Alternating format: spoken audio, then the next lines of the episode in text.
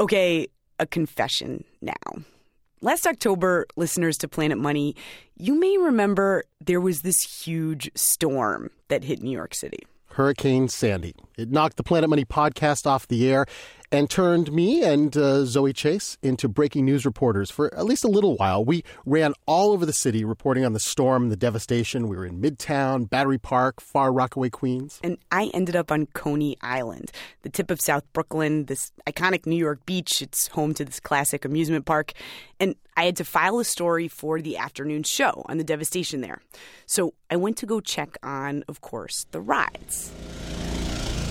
This is the sound of New York City during the hurricane generators. And the gate was open, and so I stepped inside, sort of picked my way through the mud and the sand to the foot of the Wonder Wheel, which is this huge Ferris wheel. It's this big old fashioned steel ride with these big cars that slide around.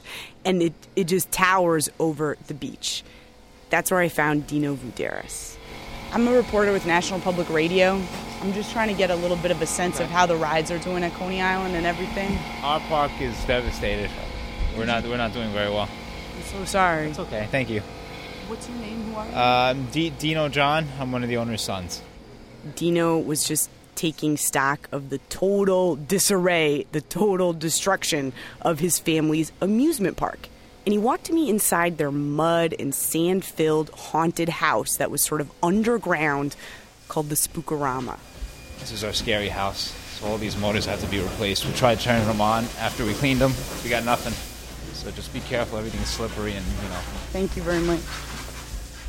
We were slip sliding all over the sand, and it was the apocalypse. It looked like a riot had happened in a haunted house where zombies had attacked skeletons and left heads lying everywhere. The further into the dark we went, the scarier it got. You see how we're going farther down? Now we're up to five, almost, that's five feet. It totally covers that And scary as you guy in the electric chair with the skull. Yeah, he's gone. I mean, everything here is gone. The more you go, just don't walk here. That's all hollow.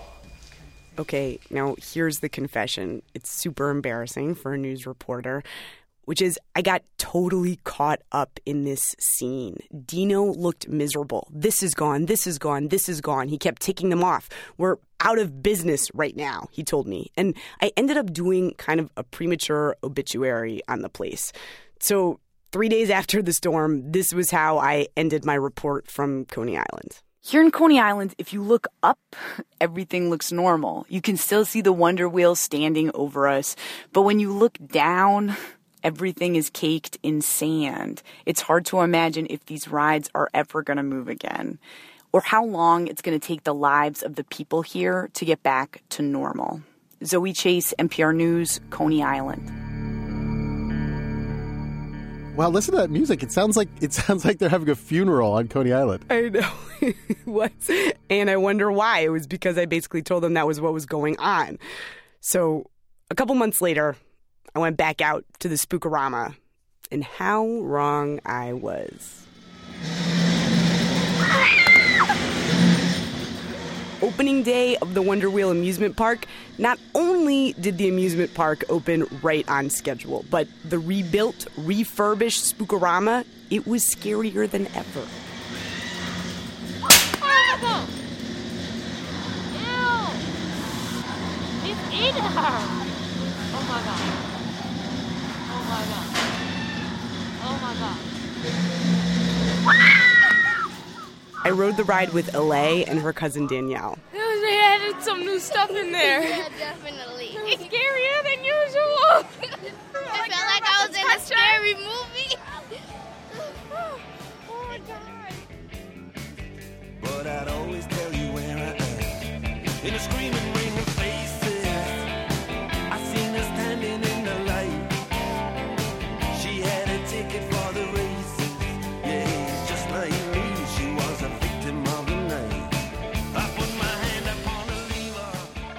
Hello and welcome to Planet Money. I'm Zoe Chase. And I'm Robert Smith. Today on the show, an economic case study. What brought Coney Island back to life so quickly? There is a complex interplay of money, politics, and informal relationships that all have to click together and work perfectly in order to get a big Ferris wheel up and running again. And we're going to go see. So, just after Hurricane Sandy hit last October, the New York Bureau of NPR was offline for a few days, and Planet Money did an episode about the invisible safety net that exists here in the United States to help businesses recover after a disaster. Yeah, that's right. Hannah and David talked to a supermarket, Fairway, in Red Hook, Brooklyn. And the place, after the hurricane, it was totally trashed. Piles of wet food in the parking lot, the inside totally waterlogged. Almost all of its food, all its perishable food, just went into huge dumpsters. Chicken, fish, fruit, you can smell it walking by. The parking lot is a mess. There's a huge truck that says National Disaster Team, and the gates are closed. But the owner was pretty optimistic. He had flood insurance that would pay for all of the damaged goods. That would allow him to gut the store and remodel. And he even had business interruption insurance that would help him pay his workers while they did the remodeling. And a few weeks ago, the store did reopen, and it looks great there. It's got wider aisles. It's got a new selection of food. It's it, they did a wonderful job, and it's a lesson in what happens when this invisible financial safety net is working perfectly. Coney Island, though, had a more difficult road to recovery. It did not work perfectly. The formal safety net was not there for them in the same way.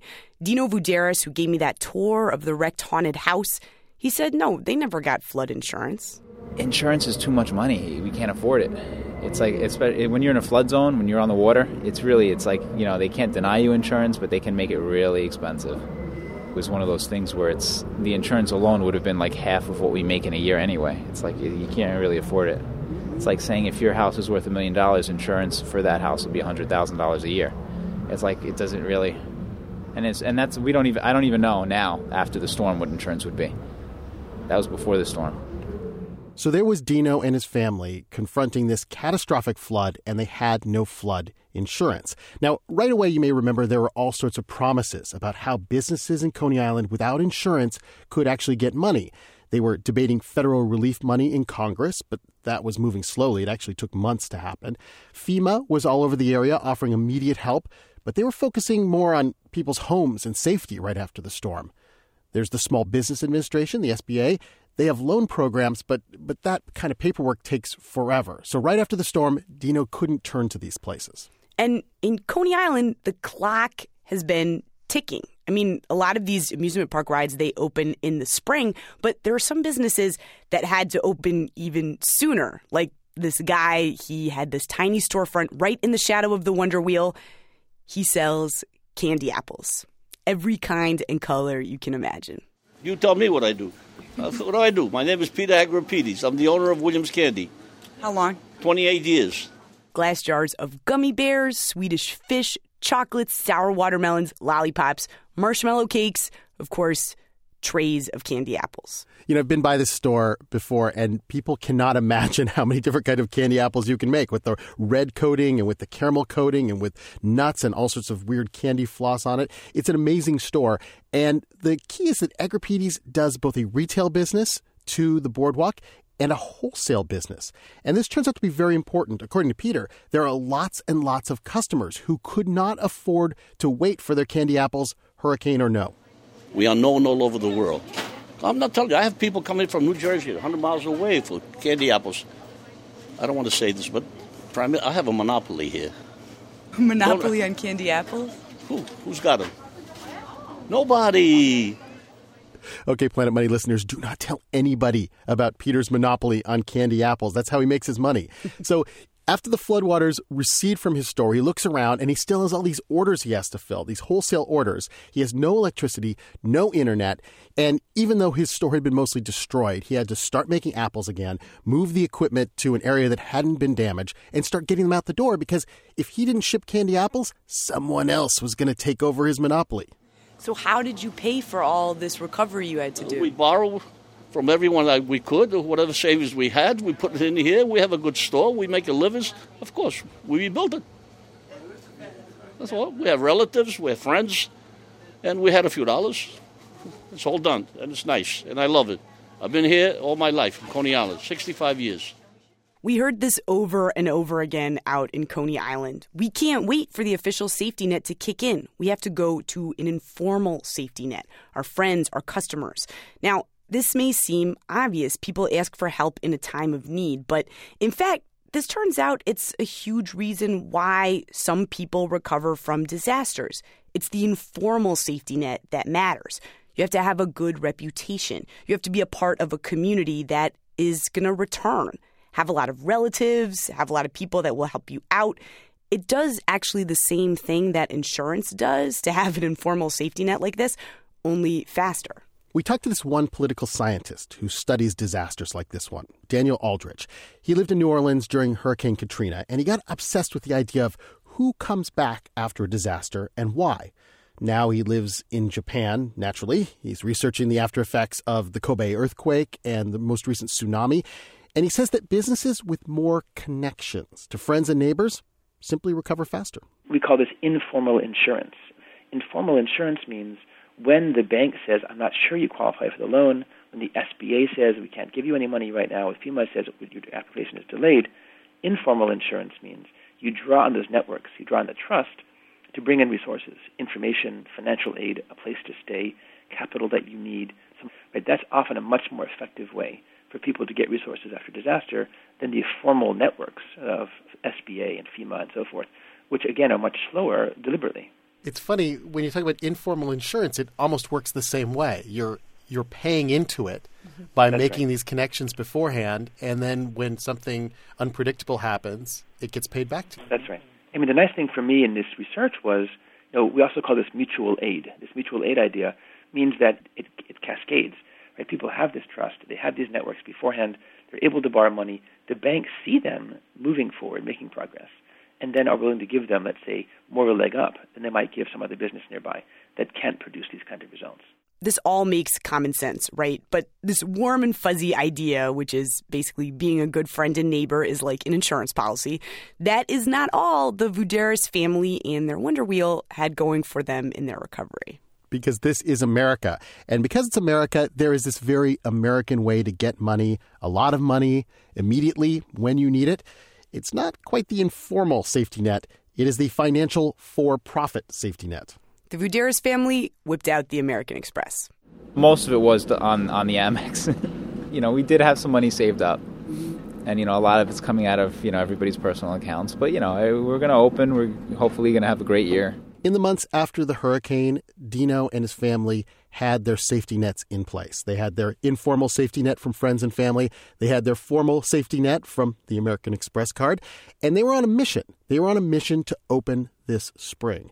So, not long after the storm, Dino's family flew to Orlando and they bought all kinds of stuff there to bring the amusement park back a whole new fleet of bumper cars, new stuff for the rides, they brought in this company, Scare Factory from Ohio, and those guys were climbing all over the Spook-A-Rama just a couple weeks after the storm, and they were planning a whole new line of goblins and ghouls to replace the old ones, kind of updated versions. Like some of these older skeletons were sort of out of date, like this one that was smoking a cigarette from back when cigarettes were cool. They were going to revamp this whole place. It was not easy to rehab everything in the amusement park. It took them months, it took them all winter long. And the whole time, they are looking for money. They applied for a $500,000 bank loan, and they are still, as of this day, waiting to hear back. They applied for another big loan from the SBA, the Small Business Administration, and they are still, as of now, waiting to hear back about that loan. There is a formal system in place. Perhaps you've heard of it Money for Sandy Relief. It was passed by Congress. About $51 billion. But that money has not quite arrived to the shores of Coney Island yet. Chuck Schumer, senator from New York, he was out at the opening day of the rides at Coney Island to cut the ribbon on the boardwalk. We have here something that shows the resilience of New York. Anybody who doubts that New York wouldn't come back bigger and better and stronger after Sandy, well, we've erased those doubts today. Right. Thank you, American Express. Thank you, Life Savings. And thanks to friends and family tapping their personal accounts, right? The informal insurance network that the Vourderis family finally kicked into gear. And Schumer says the federal money, the formal insurance package that we all know, it's coming. It's coming, seriously. Businesses that lost had to make repairs will be reimbursed for those repairs. So go ahead and do them. Keep your receipts. Make sure it's all on the level, and you'll get reimbursed. So if you're a business person here in Coney Island or anywhere along the waterfront, that lost money because you had to close, there will be money to reimburse you for that. So keep going and reopen. Keep going and reopen. And there's that term for what Schumer wants that Daniel Aldrich, our political scientist, he referred to it as a cascade, right? As businesses open, customers come, and then more businesses open. It's pretty basic, but somebody has to make a move. If Dino's family had been waiting for Sandy money to come from the federal government before they decided what to do about the Wonder Wheel and the Spook-A-Rama, they'd still be waiting. And a lot of other people would still be waiting as well, waiting to see that Wonder Wheel moving before they opened their concession, their hot dog stand, their carnival games. And, and Aldrich has studied this phenomenon about who makes a move first. Who is the first person who walks back into a community that says, we are all going to reopen? And he said it's not unusual for someone like Dino, someone like his family, to take the lead. He says he saw it in Japan after the tsunami. There's a baker who lived in a destroyed area in Tohoku uh, and his mom was evacuated, as was he. And the baker's mom said to him, "You have to go back and reopen." He's like, "Mom, but there's, there's no one living in the community right now." Hmm. She said, "No, no, but you go open. You open our special local pastries and sweet store. You begin giving them normalcy again. Right? Your presence will show them again that things are going." And it cost him hundreds of thousands of dollars to reopen. He had to buy the equipment from scratch and build buildings from scratch again in a destroyed area. But for him, I think part of this was about rebuilding the rhythms of normal life. And the businesses that you've described there uh, all sound like sort of part of the Coney Island experience, the culture that's there. They're tied into a local sense of place, into local narratives, perhaps more than, let's say, who knows, a local Kinko's uh, or local McDonald's. You know, maybe stores that are in a sense replaceable and interchangeable.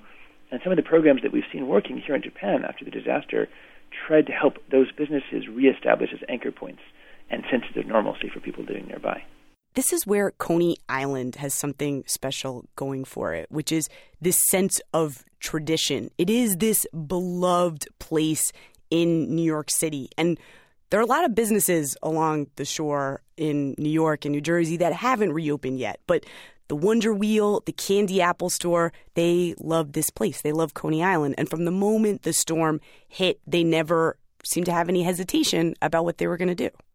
Don't you understand? We love Coney Island. We love our store. This is the my purpose of being here. I've been here all my life. And now when the flood comes, it gives a thought. I'm not going to rebuild again. Of course I'm going to rebuild again. And we did it. This is what you hear on the boardwalk and in Coney Island today an unrelenting optimism about the future of the place and about how much work they've done to rebuild. We hear it from Dino Vourderis, who is so proud of all the work they did. The good thing is, like I said, everything is brand new, so we won't have to change anything for a while. Unless there's another storm. there won't be another storm. Let's hope. Let's hope.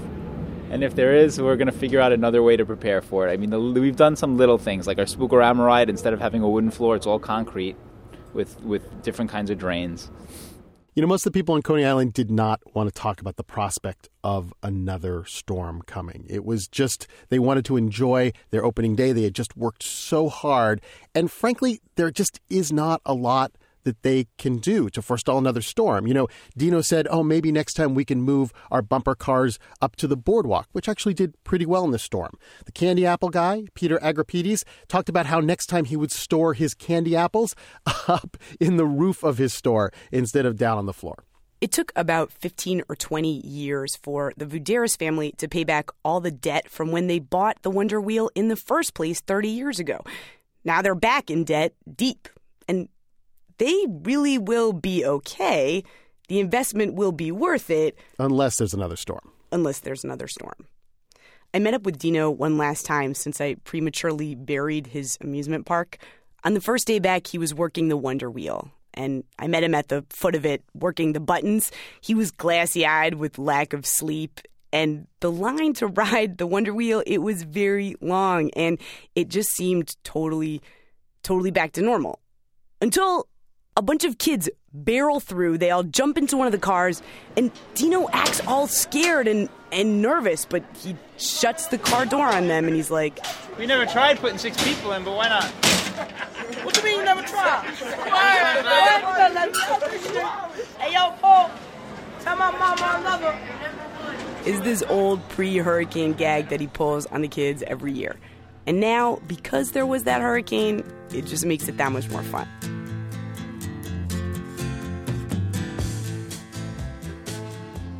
As always, let us know what you thought of the show today. You can send us an email, planetmoney at npr.org, or find us on the blog, npr.org slash money.